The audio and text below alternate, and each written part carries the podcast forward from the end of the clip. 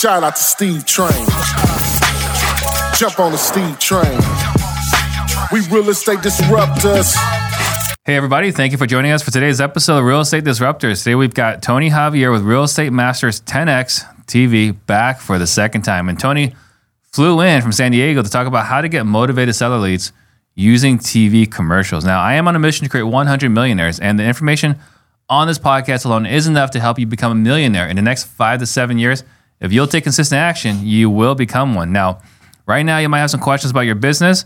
I have made my team available to answer those questions for you to the best of their ability. So, if this sounds like something that might be interesting to you, send me a message on Instagram and we'll see if we can point you in the right direction.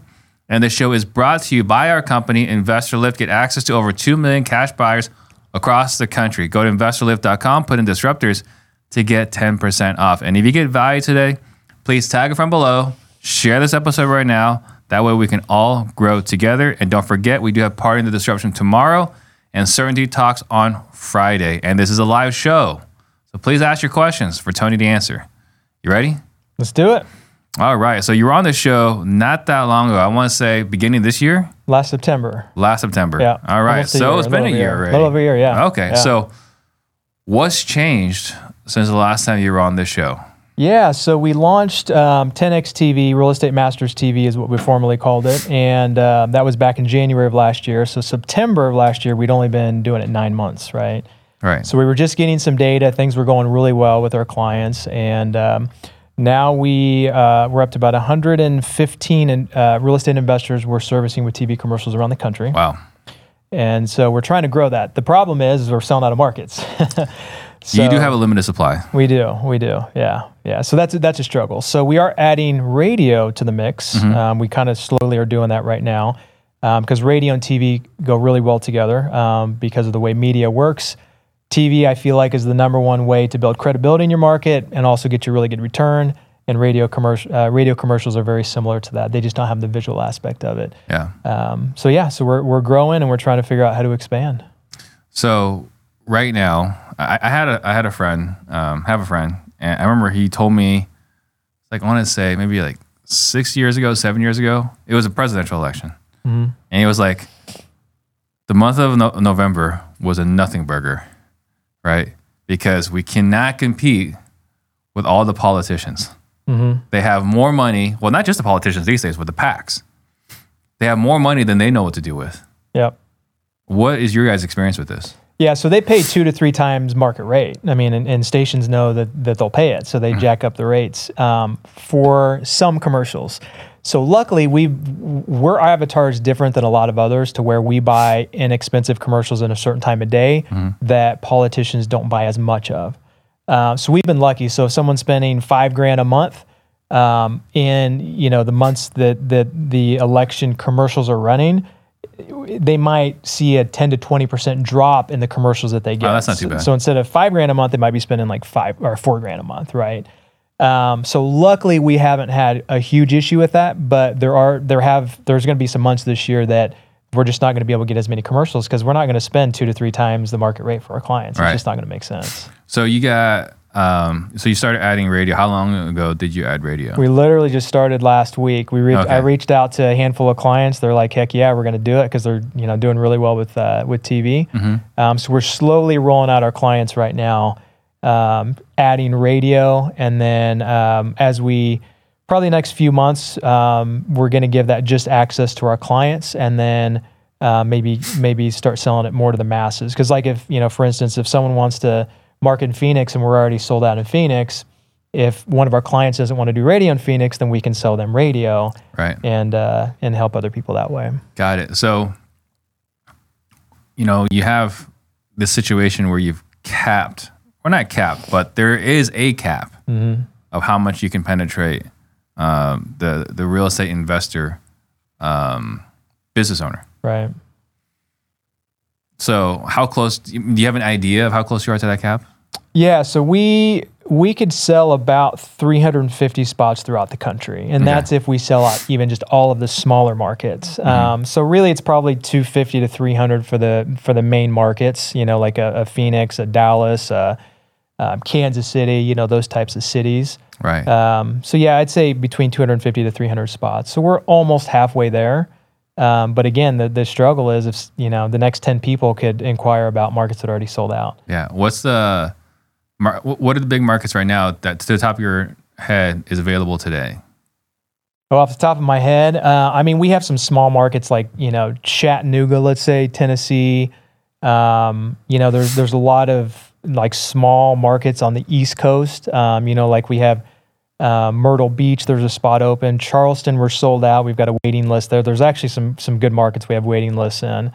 Um, let's see, what else do we have? Um, I want to say Tucson. We may have a spot there. Um, you know, some of those mid to small markets are actually really good markets because you can spend a small ad spend. And when I say small ad spend, five grand a month to me is a small ad spend. Yeah. Um, and guys are making anywhere from 30 to 50 to 100. Some are making up to 200 grand a month on a $5,000 ad spend. So it's just absolutely annihilating in some Yeah. markets.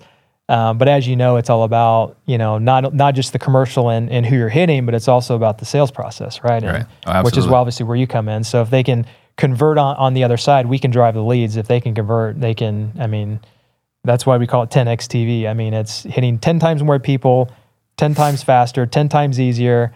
And our clients that are doing really well are getting a 10x return or more. Yeah, I was actually having a conversation with someone uh, the other day, and we are talking about how um, we're not spending as much on marketing right now. You know, we we've cut back on marketing as as this uh, market has evolved. Uh-huh. And they were asking me like, well, you know, how is this affecting um, your your uh, uh, your business right now? I was like, well, our guys are definitely having to work harder, but the marketing, all it really like we already have everyone in Phoenix, right? Like there was a point in time where we skipped traced the entire market. And so really we're, we only have a handful of people that we haven't, not a handful of people, there's only so many people that we haven't reached, right? So all the marketing is doing for us is finding the ones that's ready to go now, right? So instead of having like this kind of like this massive gray area, we have like, all right, here are the 10 dots we need to focus on right now. So, and that's the power of advertising. So what is your, um, you know, your group, the people that are, you're working with, how are they experiencing this particular real estate market? Well, I think the ones that are smart are still going to market. Like there's some that literally just stopped all their marketing, right? I mean, You have I- a list for that. what's that? Have, that's a list we're going to need in a little bit. Okay. um, so I don't. I, I don't think that's a smart. I mean, obviously, there's different situations. There's some people that literally have all of their dollars into flips, and they just need to stop marketing and put the money into flips, get them sold, and and, and put it back into marketing. I understand that. Um, but I, I don't think it's smart to just stop all your marketing. Scale back, maybe you know, be smarter. Obviously, um, even the time of year we're coming to. I mean, we're coming into October, November, December. That's when people are slower. But I think a lot of people are slower also because they they pause or stop their advertising or slow it down in those months. So of Yep. course, of course, you're going to slow down. Um, for me, I, I like pushing through those through those months and spending the same amount because just like you said, I mean, if you're not running in December on TV and someone's ready to sell, they're not going to see you until January. It may be too late, right? Right. So for me, November, December might be a little bit slower, but we've also had some really good months, and we're also getting in front of those people that may not call you till January, but they may ri- write your number down in November, December. You Yeah. know, well, for us, in my own personal experience, uh, December, November, December, lead flow is always lower. However, those are always a larger margins because everyone else has stopped or slowed down. right. But at the same time, if you're gonna sell right now in December, then you're clearly more motivated. So that's been my experience. Have you guys seen the same thing? Yeah, yeah, we've had some really big months in in November, December, and January when people say they're slow. Absolutely. Yeah. Um, yeah, when people are slowing down, speed up. Why not? Or or stay the same pace, pace, uh, pace at least. Yeah. You know? So as far as your clients, I mean, are they seeing any kind of like? Because I think what's kind of cool, right? Because you have audience or clients across the country, you kind of have like this ebb and flow. You kind of see the what's happening on a nation nationwide level. Mm-hmm. What you must have some sort of intel. What you're seeing out there? From what standpoint? Like real Uh, estate as- prices? as far as or- real estate market, like you know, what area is slow, what area is hot, and, and so on. Yeah, it's definitely market specific. I mean, for instance, Wichita, Kansas is my main market where I do real estate, and we bought a house a few months ago. Uh, uh, we thought we'd sell it for ninety thousand, which you know lower lower end property, obviously. Um, we put on the market for 115 and got a full price cash offer. You know, twenty five thousand dollars above what we thought it was going to sell for. Um, I'm keeping a lot of the properties we're buying, so this is one of the first properties I've sold this year, just because Yeah. we're keep we're stacking up on rentals um, for a lot of different reasons, and um, so our market's hot. I mean, it's still like it may not be twenty thousand dollars over asking price like it used to be on a hundred fifty thousand dollar house, but you're still getting your asking price, which is still higher than you may have thought you were going to get in the first place, right? Right. Um, so markets that didn't get hit in 2007, uh, Wichita, Kansas, those kinds of markets, I think are really strong. Um, San Francisco, I think, is getting annihilated in some different areas of, of San Francisco. Um, San Diego is dipping a little bit where I live. Um, you know, I think we're we're down five percent or so in the last six months, um, which I think it's just going to bounce back. I, I think it's just a temporary correction. Um, so yeah, I mean, we're we're seeing stuff happen in different markets, but what I'm telling, from what I see from about 90% of our clients is, instead of getting twenty thousand dollars over asking, they're getting asking. Yeah. Instead of selling in, um, you know, one day or one week or less, it's taking 30 days, 60 days. Right. You know, people are freaking out after 30 days and they're like, oh my God, my house has you know, I'm going to slash the price. And it's like, no, I mean, just be patient. You know, in most markets, because still the inventory is really low. Um, and I think that's where some of the price drop. That's that's where people say, oh, so many prices are dropping percentage wise in market. It's because people are freaking out because they're not selling in the first week. Yeah. And we've gotten so spoiled. Well, not I mean not just spoiled. I mean our perspective has completely shifted. Uh, you know, like the things we were saying as, as as this market was shifting is like you know the people that haven't been here for a while aren't used to the fact that it doesn't houses don't sell in two or three days, and you don't always get multiple offers. And we said that, and now we're experiencing. We're now we're experiencing what other people kind of like this trauma that they're going through. It's massive panic, lots and lots of panicking. So, uh, with doing TV, I know for me, you know, a lot of the leads that come in, generally, um, when they call in, not not generally, but a good percentage of them, maybe a third, something along those lines, they're calling in already listed. Are you guys finding that right now? No. No? Just from TV or just in general? TV. No. I mean, we get a percentage, obviously, that are, Yeah. that are going to be listed, but for the most part, they're off market. Yeah. All right. What do you guys? How are you guys handling it if it is listed? Uh, well, my acquisitions person is licensed, so there's going to be some things you have to make sure you do um, if you're licensed. Um, but if they're listed, most likely it's not a deal, um, i- unless they're like, "Hey, my house is listed for 150. We'll take 120," you know, and they didn't tell their agent, or you know, they're not lowering the price. So Right. um, that's on- honestly over 20 year uh, in 20 years that's only happened I think once or twice where they called us and that same thing happened and we ended up negotiating and, and buying the house. Yeah. Uh, for, but for the most part, if they're listed, they're probably not good deals. Got it. And then you mentioned something about a joint venture uh, earlier. Yeah. So last year, um, when I came on the podcast back in September, um, we started seeing some really good data from our clients because we we started earlier in the year launching TV commercials, and we had clients coming to us and being like, first month I made fifty grand, second month I made a hundred grand. Um, on five thousand dollar ad spend. I mean, I use that a lot because there's a lot of markets you can spend five grand and, and get a lot of commercials. And I thought, okay, how can we implement TV commercials in markets ourselves? I'm like, I don't really want to build a sales team. You know how it. I mean, you know, you know how it is. Building one good sales team is hard enough. Building a bunch throughout the country is hard enough. So we started um, joint venturing with other people around the country that if they wanted to partner with TV commercials, that we would figure out how to do TV commercials with them. They would not have as big investment up front. We'd take some risk with them, and we would split the profits. Yeah. And so, um, so that's what we're doing. We're slowly scaling out a joint venture uh, model to where if someone says, "Hey, I just I can't pay for TV myself, and I don't want to do it myself," that we will come in and do it with them, and then we also provide funding if they want to do flips and wholesales, and and provide some support on the uh, additional support on the back end for them. It's really smart. Yeah. Yeah. So basically, we're building a, a sales army and utilizing our strategy that we know, know works really well, and not having to create a whole team around it or a big team around it. Yeah. That's brilliant. How many how many uh, joint ventures do you have around the country at the moment? Uh, we're doing five right now, um, and then uh, we want to figure out how to get a scalable model. Because even even if we pick really good people to do it, we still have to do some tracking and accountability and things of that nature. So, um, so yeah, we just have five right now. Okay. And then if someone was interested right now in the joint venture, like how, how does that work? Yeah, so the the joint ventures, the way they've happened uh, at the beginning, it was newer investors that have done some deals, which I, I want that as a requirement. They need to know the business, right? Um, they came to us and they're like, man, I, you know, for us to be able to afford to do TV commercials and make sure we have at least three months of ad spend, because first month typically our, our clients are doing deals and making money.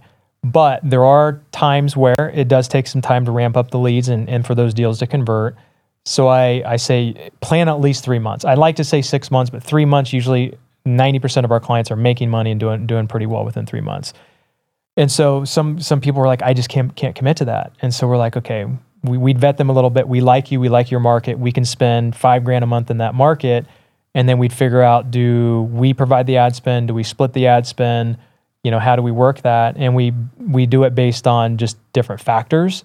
Um, so that's been the way it started um, I'd say about somewhere around six, nine months ago as we started that. And then um, we also had a client that came to us and said, Hey, I bought a second market with you guys. We're doing really well in both markets, but I, I, don't, I just don't have the capacity to take on both.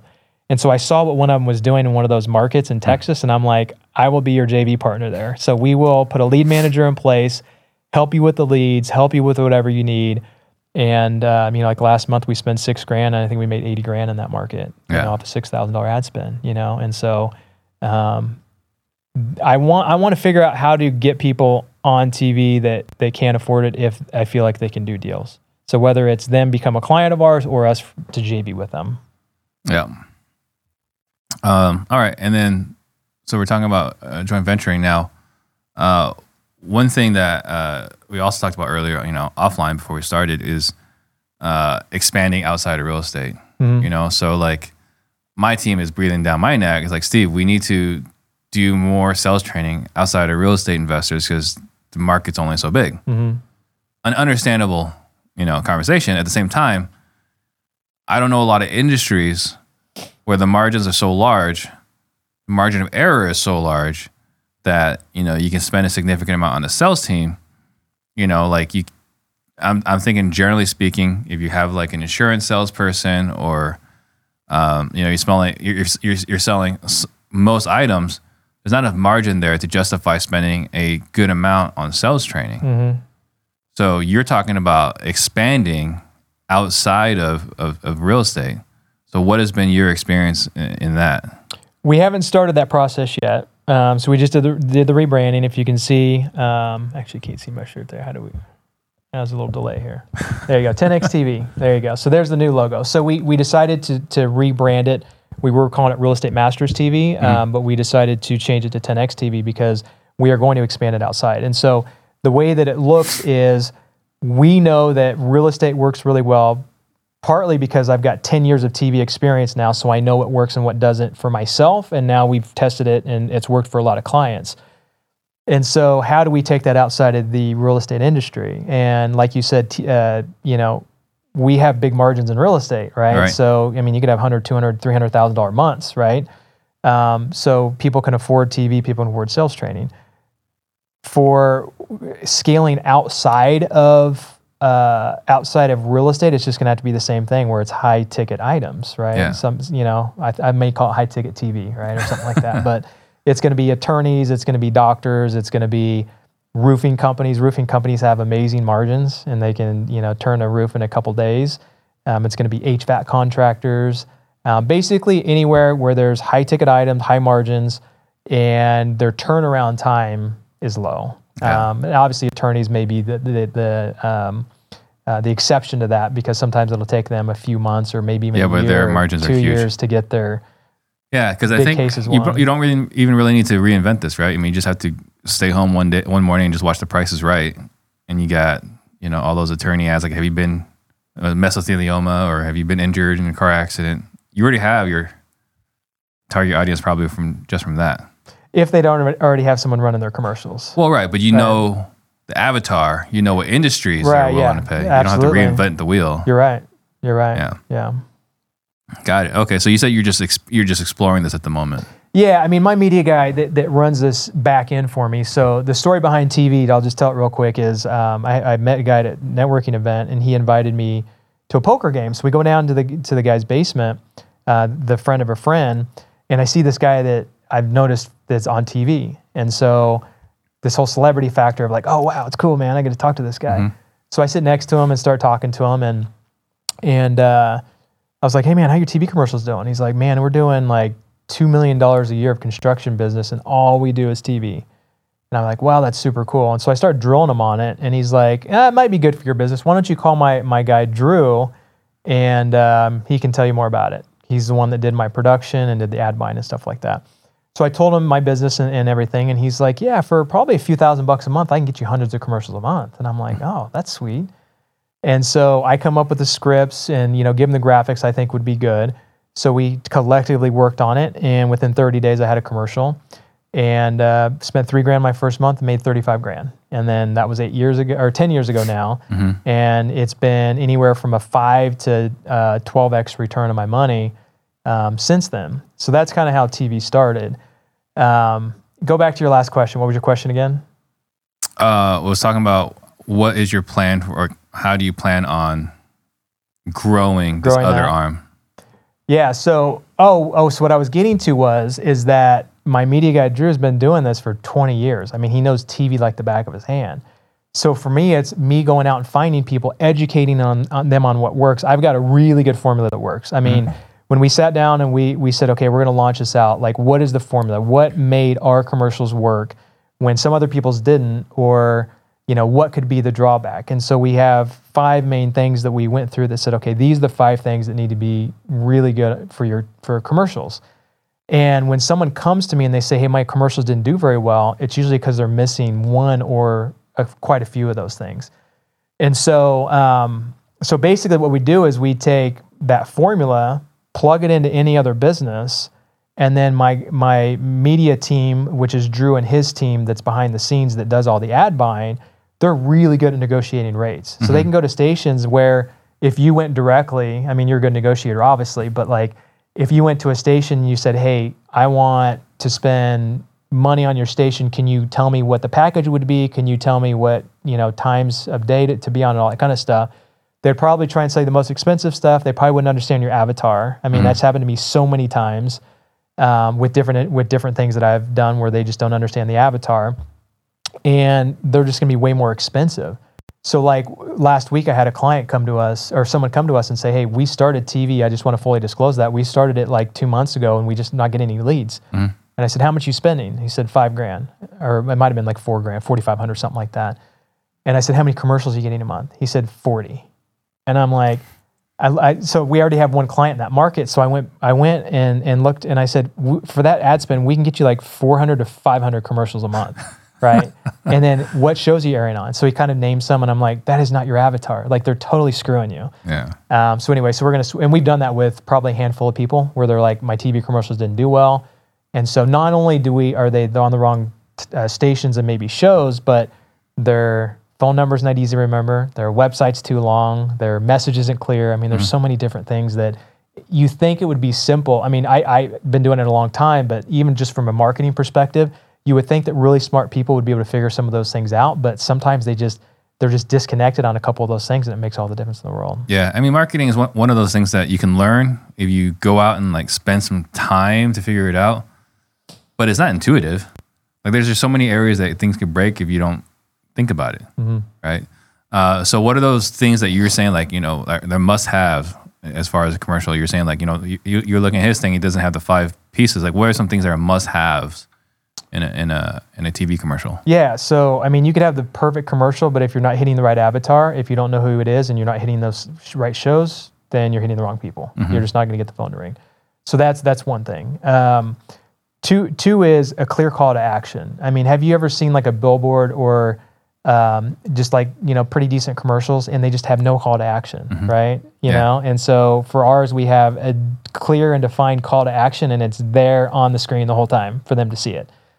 Um, there's easy to remember phone number and website. Like if someone can't remember the phone number, someone can't remember the website, they're going to Google and you're not going to be found. I mean, you might be if you're doing Right. PPC or if you have a bunch of reviews on Google and it pops up on the map, you know, or if your SEO is really good.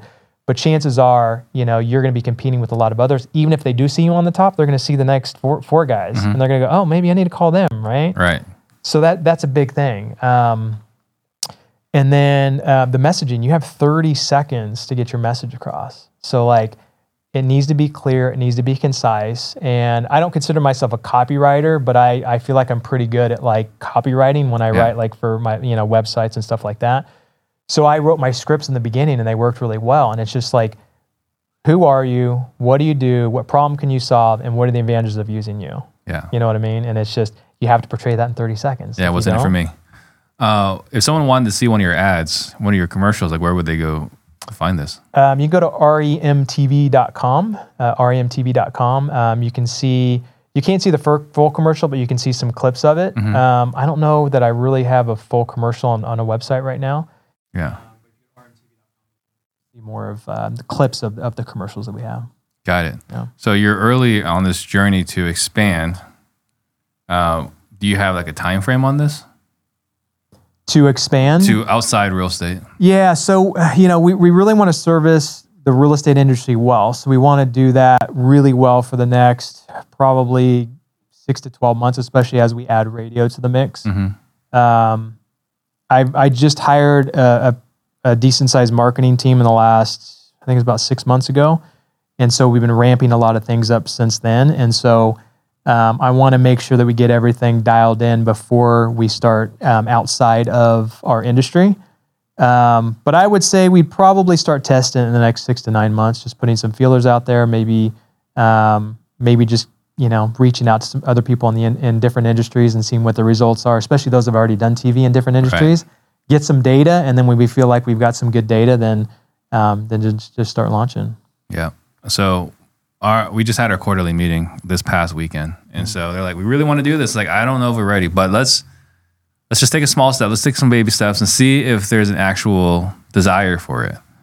So uh, the quarterly rock for this quarter, the final quarter of the year, is to just do one general sales webinar. And from that one general sales webinar, we'll find out how many people are actually interested, right? And then from there, we'll see if we have audiences that are willing to pay. And then after that, if we have audiences willing to pay, then we'll actually start applying resources to fulfilling it. But you know, uh, taking just little baby micro steps just to see if the market's there before we before we expand. Well, the way that I feel like I'm going to do it with TV is so right now when someone comes to us, we don't have we don't have an educational platform where we can just show people how to do TV and they do it on their own. We could do that, but chances of someone going and implementing all of those steps that I told you is very slim. Um, even when we do the implementation, every once in a while we have a client that just doesn't have time to get us just some basic information for us to get them get their commercial together, right? Yeah, Um, so, but I, I feel like to be able to launch to the masses, I think we'll probably put together a course that shows people how to do TV commercials if they want to do it on their own. And then if they decide that they want us to do the implementation for them, they'd have to go through an application and, you know, go through a sales team and make sure they're a good fit to, to work with. Um, so we'll do definitely do it a little bit different where we'll have an educational platform that if they want to do it themselves, they can. And then if they want us to do it for them and us pay, uh, then pay us, then we'll do it. got it. And then I know that you were talking about there's some markets that are open, other markets that are sold out, even have a wait list. Uh, do you guys still have that policy of one client per market? No, we have two to three people per market. Okay. Yeah. So Phoenix, Arizona, big enough for three people. It's a it's a large area. Atlanta, Georgia, Dallas, Texas. Um, there's uh, you know some markets that w- they will allow three people. Um, there's probably smaller markets that could even allow three people, but we we cap it at two just so they don't feel like they're they're they're fighting over um, too many leads and that kind of thing. I mean, if you think about it, there's hundreds and hundreds, maybe even thousands of investors in a given market. So Yeah. if you have three or four or five people on TV, which you know a lot of them would be our clients, or you know maybe running with another media company, um, it's not gonna. It's probably not gonna get saturated. Yeah. Um, but yeah, two to three per market, and we have uh, several markets where we have three clients in a market, and all three are doing well. So. So how far would five thousand get me in Phoenix? Five thousand would not get you anywhere. uh, yeah, it would be. I mean, some of the bigger markets, even ten grand could probably get you by. Um, we'd probably recommend closer to maybe fifteen, but I think ten grand could probably get you enough commercials to make it worthwhile. Um, but yeah, I mean, I, I, I would say I meant to do the stat on this, but I think probably 80% of the markets in the US could five grand a month would get you would get you uh, would be enough ad spend to get you quite a few commercials. And when when I say quite a few, we're, we're going to get you at least 300 minimum. Mm-hmm. And there's some some markets where someone will say, uh, you know, I can spend five grand, you know, which is our minimum of what we want someone to spend or we require someone to spend. And sometimes we can get like a thousand commercials a month. It's crazy. Wow. So uh, we're going to jump into the audience questions, but before we do that, we're going to do a quick break. So let's go ahead and take that break. Hey, Steve Trang here. A lot of you have been asking me for sales management training. I didn't feel quite right teaching it, but I found the perfect guy to teach it for us. So, Ren, tell us about it. Steve, we're going to be introducing some really intense fundamentals and philosophy behind the management of sales teams.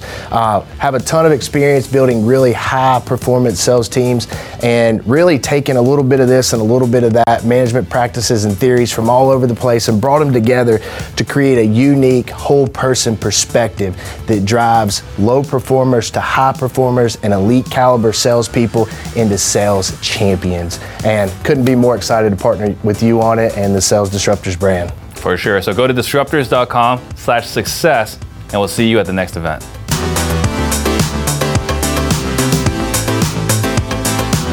Hey. All right. So we already have a bunch of questions coming in, and man, Instagram is definitely uh, paying attention today. So, first question from Isaac McGee on Instagram is What is the name of this guy's business? Uh, so we launched when we launched uh, the TV program. Real Estate Masters was my educational company. So we originally we called it Real Estate Masters TV. So we're in the in the process of switching it over to, if you can see the shirt, 10x TV.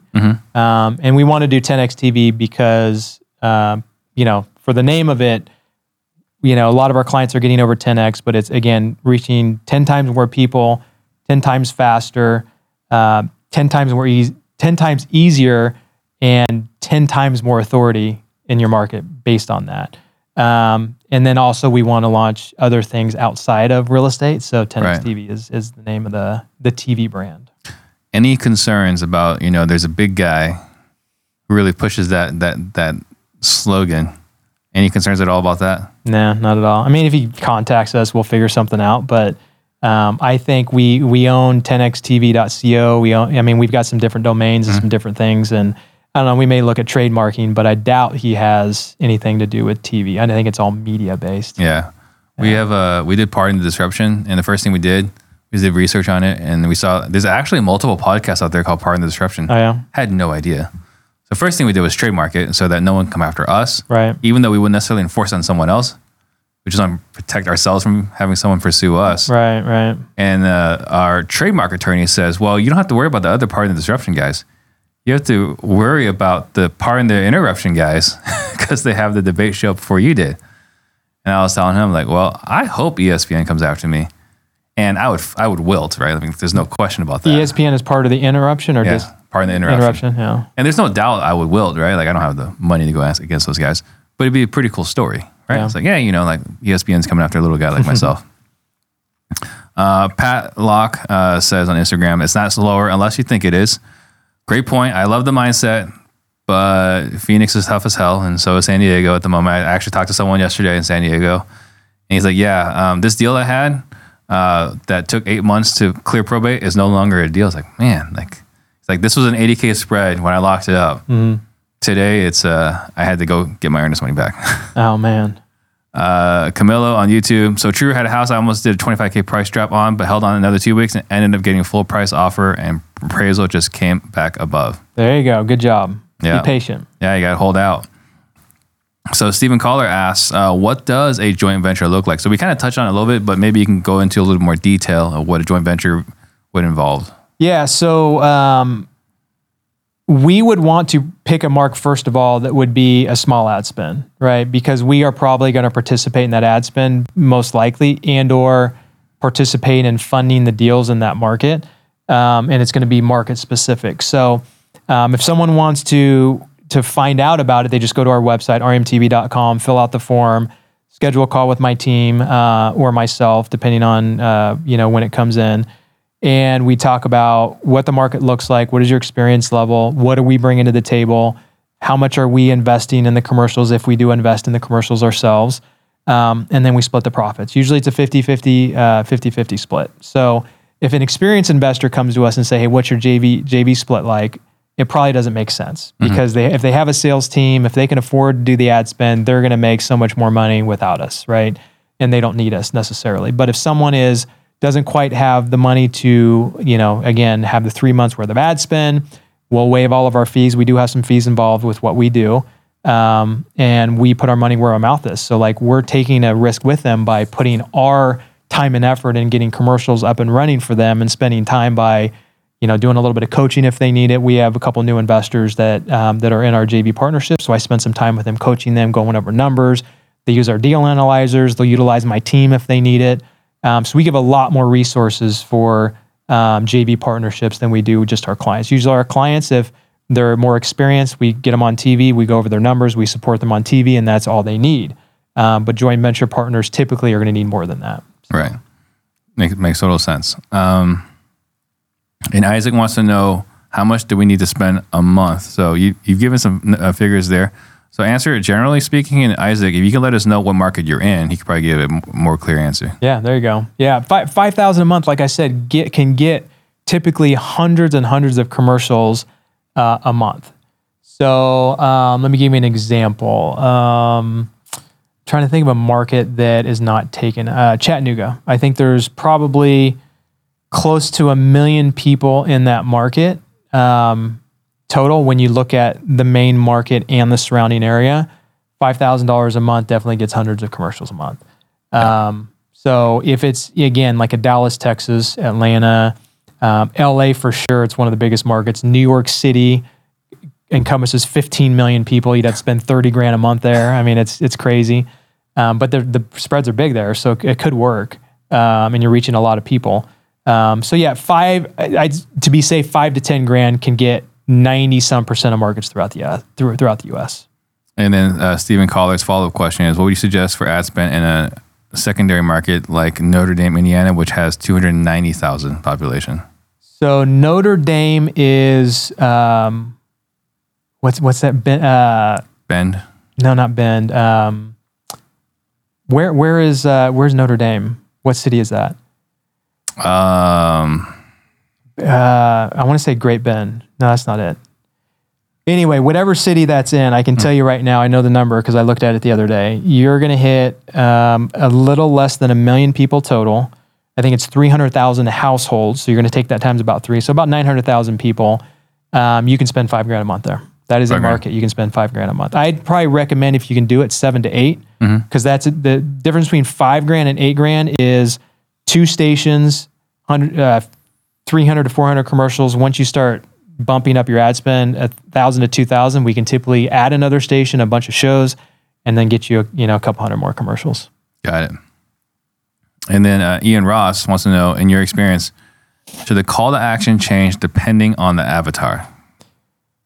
the avatar is going to be similar, um, but if someone does land or someone buys multifamily or something like that, what we do is we call our system a franchise like system. So we know the scripts that work really well. So we're going to stick pretty dang close to those scripts because they've worked for a lot of real estate investors throughout the country. Um, these are the ones that I started with that I tested, and then we tested in other markets. So if someone says that they do land, we can say we buy houses and land, or we buy houses, land, and multifamily, or we love mobile homes. You know, we might add some things like that if if there's a certain asset class that they're they're looking to buy. Gotcha. We actually have one guy that's that's crushing land right now. He's in. I'm going to tell you the exact market, but it's in the south. Um, and he he added land to his commercial. In the last three months, he's done, done two hundred thousand dollar land deals because they don't know what they're worth. They're like ten acres out in the sticks a little bit. Um, he picked them up for like twenty five thousand, sp- split them up into three lots, and sold them for like one fifty. I mean, the numbers were pretty similar on both deals. yeah. Um, so yeah, we can we can we can tweak it a little bit for for what their audience is, even though the avatar, the person that you're marketing to, is pretty similar. Yeah. Uh, and then follow up question from Ian: What were some of the challenges you faced as, as a company getting to the state where you have the confidence you have now in terms of knowing what numbers work in different markets?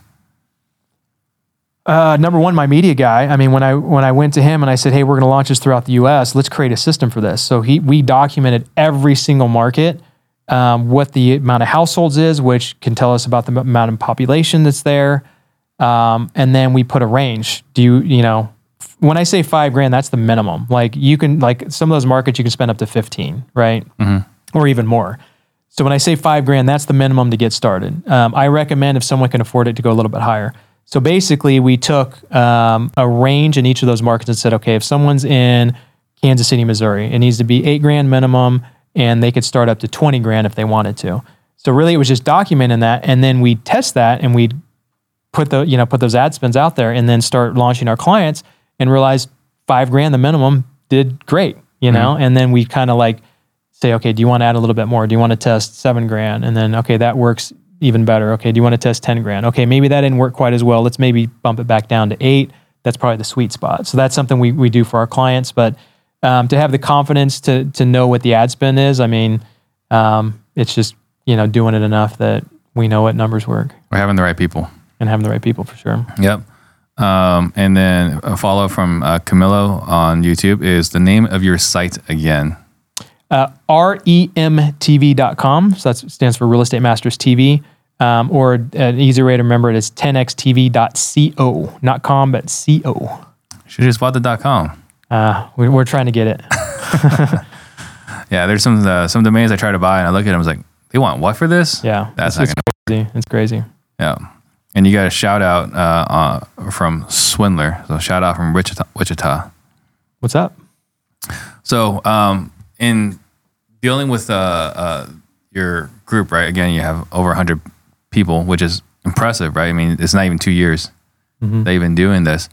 What are some other trends you're seeing uh, as in their businesses? You know, outside of just the market, is there anything else you're seeing out there? Because you have that much data out there. Oh yeah, yeah. It, it's crazy because um, we've had some well-known people come to us and say we want you to run our TV commercials. And we started, um, I think it's about a year ago. We started running the phone number through our system so we could have the data. Number one, and two, so we could listen to the phone calls because we'd have people come to us and say, "We got 90 lead," or no, they would come to us and they'd say, "Our commercials aren't working."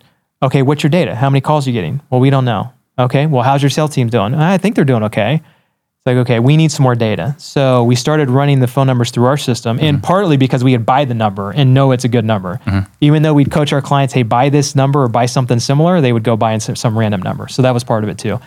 So we would see calls coming in and the way they were handled, and you would think the people that you would probably know that have good businesses, I mean, they're probably still doing okay, but when their guys answer the phone, hello, or they're out and about, just, you know, you can tell they're in their car or like their kids are in the back screaming, you know, just stuff like that. It's like people that I, I can tell the people who have their stuff dialed in, they're the mm-hmm. num- ones doing the big numbers. The ones Yeah. that don't have their stuff dialed in, that have kids screaming in the background and some guy answering that doesn't even say the business name, those are the ones that struggle a little bit because even if you're on TV, if someone calls you and you don't answer with your business and you have screaming kids in the back, they're going to be like, "Who are you? Do I really trust you?" You know, um, and you're very unpresent with them too, and they can feel that. So, uh, so that's a that's a trend is that those that are doing really well, we listen to their calls, they're dialed in. They answer the phone or they return the call back quickly. You can see that in the system. Um, and they're converting, they're just converting. They're just doing doing the deals. I mean, you know, we have, we have clients that a lot of we call it the 100K club. We have a lot of clients doing $100,000 deals. If that phone call that came in, they didn't answer that call and that person went somewhere else, that's $100,000 that really screw your uh, skew your numbers. Yeah. You know?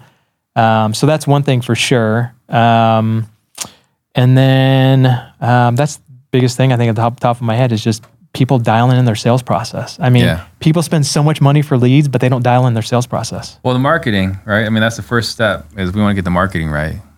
And after the marketing, then we got to get the sales right. And then once we get the sales right, then we got to get like the people right.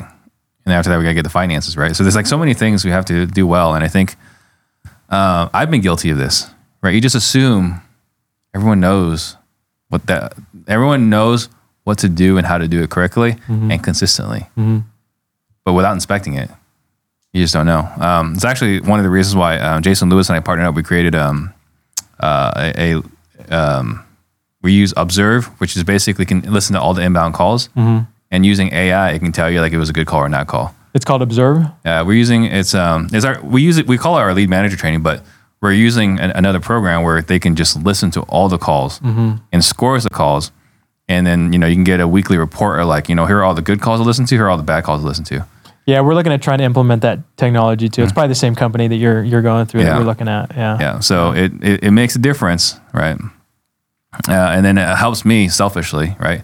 As a trainer, I know what is working on the phones, right? Like I have ideas, I have beliefs, I know what you know works for my sales team, but like having this data, it just tells us exactly, right? Here's what Priceless. here's what leads to uh, the uh, booked appointment. Here's what led to like thank you for your time. So we had some more questions here. So um, Ian, is the reason you're sticking to real estate now is mainly to establish a track record. Uh, it seems like the principles of these numbers and factors would be applicable to almost any industry. Oh, 100%. Um, the biggest thing is I, I have a good name in, in, in this industry. I've been doing it 20 years. I've done close uh, done, done close to a thousand flips in my in my career. So for me to to go into the real estate industry and say I've been doing TV commercials for 10 years, I've been in business for 20, it's a lot easier for me to go into the real estate industry with credibility. Yep. If I go outside of that, it may be a little bit tougher. Maybe that's maybe that's a limiting belief. I don't know, but um, but for us to tackle the masses, it's going to be it's it's going to be some some trial and error. You know, when I when I launched um, when I launched this this business, it was easy because I had um, ten people that I went to, and I said, "Hey, I'm going to test this out," and I, I think every single one of them said yes, and Right. so. Um, and then I still have, I think, eight of those clients that are still running this day, two years later.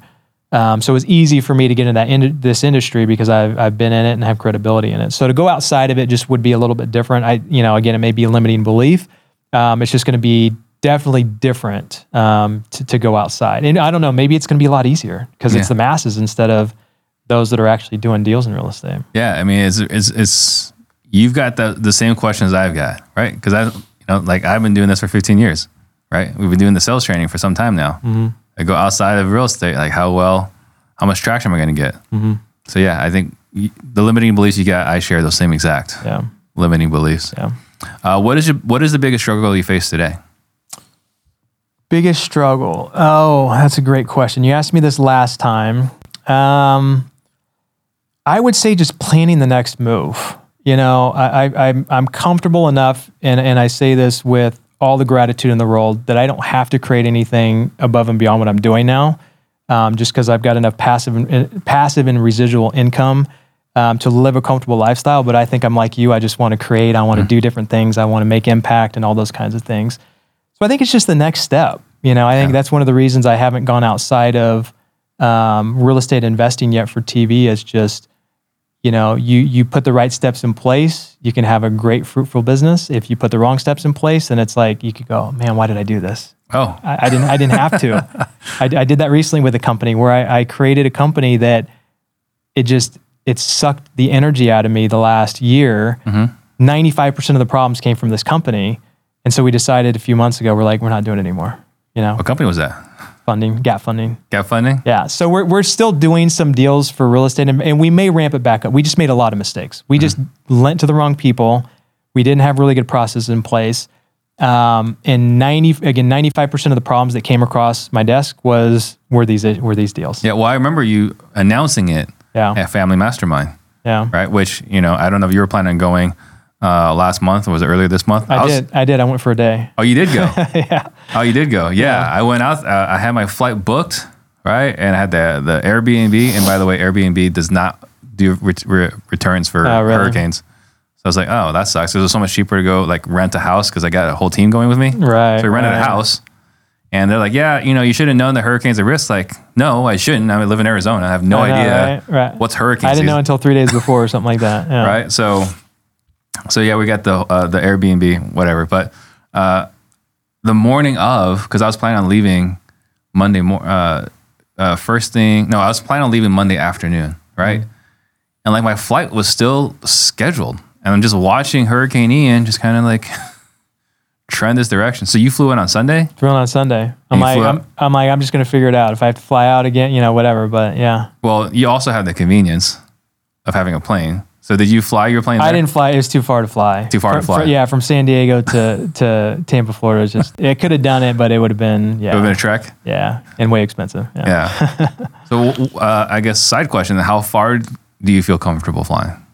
Uh, in my plane, um, I'm going to Dallas next or two weeks. Yeah. Um, so about halfway across the country is about as far as I want to. Because I, I mean, four hour nonstop flight to Tampa, it's just just a lot easier. You Yeah. know, um, I love flying, but there's a point where you just don't want to spend all day in an airplane. That's not fun anymore. Yeah, exactly. Yeah. yeah.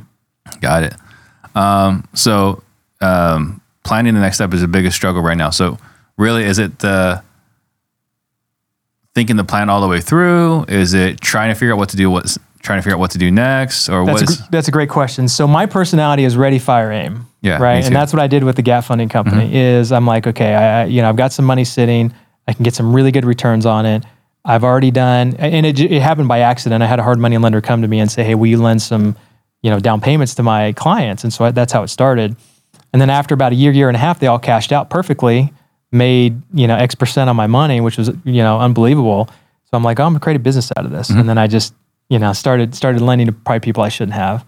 Um, and so for me, it's like I'm a little gun shy because I'm comfortable where I am right now, time wise and everything. That if I add something on, I don't want it to be, I don't want it to suck the energy out of me. Yeah. You know what I mean? Oh, I completely get it. That's the the biggest risk we run right now is adding something else that will force us to deviate or increase liability to risking what we already have. Like when we're young and scrappy and have nothing to lose, take on the world. Mm-hmm. But we're no longer the young and scrappy have nothing to lose. Mm-hmm. So A little scrappy still, but not quite as young. I, I can say I, I don't think I'm as scrappy. I've got I, I can I'm capable of doing more, but I don't know if I'm, if I'm as scrappy as 27 year old me who had, you know, visions of you know taking over the world. Oh, totally, totally. And like even the deals that we're cleaning up right now, it's like we have deals across the country that, you know, we had one person steal eighty grand from us on one deal, we had another one steal seventy grand from us on another deal, and it's like, you know, the young me would have flown on a plane and just gone out there and found contractors and cleaned it up, but I'm like, dude, I'm too tired for that. Like, I just, if I have to lose some money on these deals, I'll I'll do it, but. um but yeah, that's the regret. I mean, I, I've honestly the last six months I've been like, oh my gosh, there's some deals that I wish I wouldn't have funded that funded a year and a half ago that we're still cleaning up to this day. Yeah, So again, once we clean all these up and we may go back to it, it's a great model. Uh, and the market's weird too right now, right? Yeah. So like if we fund a deal and it doesn't close for six months, I don't know if that market is going to go up for, by five percent or go down by twenty percent. So then we're we're at bigger risk. So what were the biggest lessons you learned in in watching the gap funding company go sideways? I think it's having standards. You know, we when when I started lending people, I didn't put a perfect avatar in place. If I put a perfect avatar in place, I would Which say goes against like what you already knew. I, yeah, right. You know, it's like an experienced investor, done enough flips, Uh-huh. has some capital behind him. You know, he may not have the capital due to down payment, and, you know, all of that, but he's got some capital uh, work, you know, to, to play with. Um, they're not their own contractor. You know, the ones that were that one of the uh, two of the deals, three of the no, three of the big deals we got screwed on. They were their own contractors. They would ask for draws. Oh, my guys are waiting there. They need to get paid. What, you know, can I get that draw? And now it's like, no, you need to have third party contractors that are doing the work so we know they know what they're doing and we know where the money's going. It's not just going to some hourly guys that are Yeah. supposedly doing That's actually what happened on one of the deals is they were taking pictures of cor- a corner of the, of, of the rooms. They would paint the corner of the room and put flooring in the corner of the room, take a picture, and they would say that the whole room was done. You know, just stuff like that, that, um, you know, just putting together the perfect avatar and and not deviating from it because These are guys that are like buying your TV as well, or just no no no no no we have we we've funded some deals for our TV clients um, but no these are these are people outside got it? uh, yeah so so the for those of you who are funding deals uh, if they've never done a deal before huge liability they have no idea what they're doing right even if they say they do yeah, that's number one. Um, if they're their own contractor, that's a no-no. And uh, make sure you're you're in a price point that if you take the property back, it's not a huge nut. We've got um, we've got a couple five hundred thousand dollar plus properties that we're paying, you know, big mortgage payments on, and then we're having to fork over another eighty grand to do the the renovations to get it where it needs to be, and it's just like, what, what was I doing? Why did I approve these deals? So well, it made sense at the time. at the time, for Yeah, sure. and again, that's like the, the lessons I'm learning, right? Like in the 40s, is like, oh, like we don't have to tackle every single thing. We don't have to say yes to every opportunity, And then again, considering the downside is like, okay, what's the risk if this goes wrong? Because that I don't have a risk calculator back here. It's just like that sounds like a great opportunity. Let's go. So we're we're, we're building up that part of the brain. And you know, it's hard. It's hard to know who to trust too, because good salespeople will sell you that mm-hmm. they're good people. Mm-hmm. I mean, if you had a conversation with this one lady that stole eighty grand from us, you would be like, "There's no way she would steal eighty grand from you." Just the sweetest lady that was like, "Oh my gosh, we have great plans for this property." And it's like I kind of let the emotions get involved of like, okay, I want to help this gal. They've got good margins, you know, but they've never done a deal. You know, that that should have been my number one thing is they're, they haven't done a deal. And that's why a lot of lenders when they uh, you know, when they vet people, it's like, have you done at least 5 deals? I think that's usually their minimum. Yeah, you typically see five on, on the application. You know, uh, we had this conversation um, in our office, and they were talking about like, we don't like to sell to seasoned buyers because seasoned buyers are really good negotiators. Right? And they're not going to pay as much too, right? they're not going to pay as much. And they were talking about like, well, isn't it wrong to sell to someone who may be overpaying? This, is, like an ethical conversation, right? And I challenged them on this only because I was once that stupid buyer, right? Who thought I can remodel an entire house for you to 15, 20K, right? But at the same time, you don't know what their carpenter experience is. You don't know if they got family that's gonna be doing this work. Maybe they're just gonna build sweat equity into it, right? But we tend to pass this judgment of like, oh, this guy, there's no way he can he can buy it at this price. He doesn't know what he's doing, and like, "We- maybe we shouldn't sell it to him. It's like, I I think there's a question of how dare you tell this guy he's incapable of doing this? Because like, if you ever uh, sold a deal, like, oh, there's you know, it's not a good deal, and you see what they're done when they're done with it, it's like, wow, it's amazing what they've done with it. But our sales team at times is trying to pass judgments like, oh, you know, there's no way they'd ever pay this much. So just things that, uh, things that kind of go through my mind. Where we're saying like, you know, you lose money in your first deal. It's like there are people that lose money in their first deal. There are people that knock it out. You just And, know. and if they lose the money, that's a learning lesson. a learning Either lesson. they won't do it again, or they realize they're not fit, fit for the for the industry. I mean, that was me. My first few years, right, is uh, in, in working with other people that were uh, flipping houses. It was just a given, right, that you lost money in your first deal. Like that's no longer a given now. What it might be now, but Shouldn't be. it shouldn't be. But the reality is, there's a lot of people on their first flip. They can't. They don't know how to budget a flip. They don't know how to manage contractors. They don't understand the finances. They don't know how maybe hard money works, right? They may not read that maybe there's a three month minimum. There's like a lot of things that can go wrong. I think the number, well, there's two things. One, the contractors, obviously. I mean, you know, even if they bid 50, if it goes wrong, you're. Oh, yeah, it's going to go over budget. Just yeah, assume it's going to go over budget yeah, and over time. Yeah, for sure, for sure. And then, um, oh God, what was the other thing I was just thinking? Oh, um, the calculations. Mm-hmm. Like, someone's like, someone sent me a message the other day. They're like, I've got this property locked up for 100,000. I think I can sell it for 150 I'm going to put 20,000 into it. I can make 30 easy, like make an easy $30,000. And it's like, dude, real estate commissions, holding costs. Like I had to educate this guy a little bit. And when I went back and forth with him, I'm like, okay, you just don't understand, obviously. Or, um, or just send them to one of your, one of your students. yeah, for sure. Yeah. Yeah. It's, yeah, it's, uh, it, it's interesting how people think real estate's easy and they just, they just, there's so many different parts to it that they have to be educated in order to well, make it work. When you watch HGTV, it does look pretty easy. It does look easy, yeah. right? For sure. And that is the guy that's going to pay the most, right? Again, the guy that's flipping 10 houses a month is not my avatar. That guy is skilled, has been through, he's been scarred, and uh, it, he, he knows how to negotiate, and, um, and he doesn't need it. He just doesn't need it.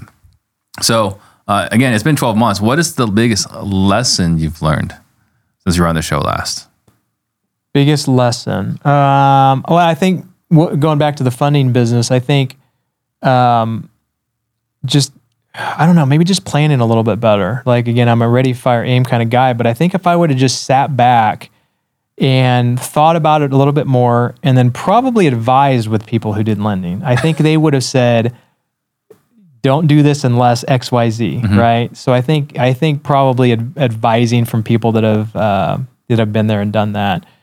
Um, and I've been trying to do that more and more with a lot of things that I'm that are new that I'm putting into place. And so um, I think that's probably the biggest lesson is is maybe just take your time a little bit more. And you know, again, I didn't have to do that business. My ego just got got in the way of like, oh wow, I made some money on these deals. Now I can make it a you know multi multi million dollar company, which I think I could still do. But it you know I got set back quite a bit with these deals that I'm trying to clean up. Well, there's that question like, oh, I should. How do I scale this? You know, like the it's you see these memes, right? Like every entrepreneur, how do I monetize this? How do I scale this? Mm-hmm. Right? And we we we have this habit, like we've already had other successful businesses. Obviously, we can just extend our genius to this, and then we don't actually think mm-hmm. things through, and that's when we get that's when we get burned. Yeah, and then I took away so much time and energy to that company, the, the new funding company, that I could have been scaling the TV company, which is a thousand times easier. Right. You know, we find clients, we get them results, we you know blow them up on TV, and um, it doesn't take a lot of our time. In fact, it's rewarding because people will text us, "Oh man, our first month we did three deals, we did five deals," you know, and and the number the the feedback we get from them is energizing, and the feedback I was getting back from the gap funding people was like, "My contractor walked away with ten grand. Can you lend me some more money?" You Yeah. know, those kinds of conversations. Yeah, a little bit more uh, soul crushing. So, if someone was interested in, in getting more seller motivated seller leads from TV, what's the best way for them to do that? uh, remtv.com again stands for real estate masters remtv.com uh, 10xtv.co right now goes to our real estate uh, investing uh, program but eventually we'll go to our general um, 10x tv program where we're getting other industries uh, across the country uh, on tv Awesome, cool. So, I want you to think about a message you want to leave everybody with while I make a couple of quick announcements. Uh, guys, if you have value today, please like, subscribe, share, comment. If you're listening, leave a five star review on Apple and Spotify. Uh, we do have our sales leadership training coming up in just a few weeks. Ren Bartlett and myself, we're going to talk about how to find quality talent, how to onboard them, train them, manage them, and ultimately retain them. You know, one of the biggest frustrations frustrations we have in running a sales organization is training someone up, teaching them everything you know, and having them walk out the door to potentially compete against you, right? So stop that.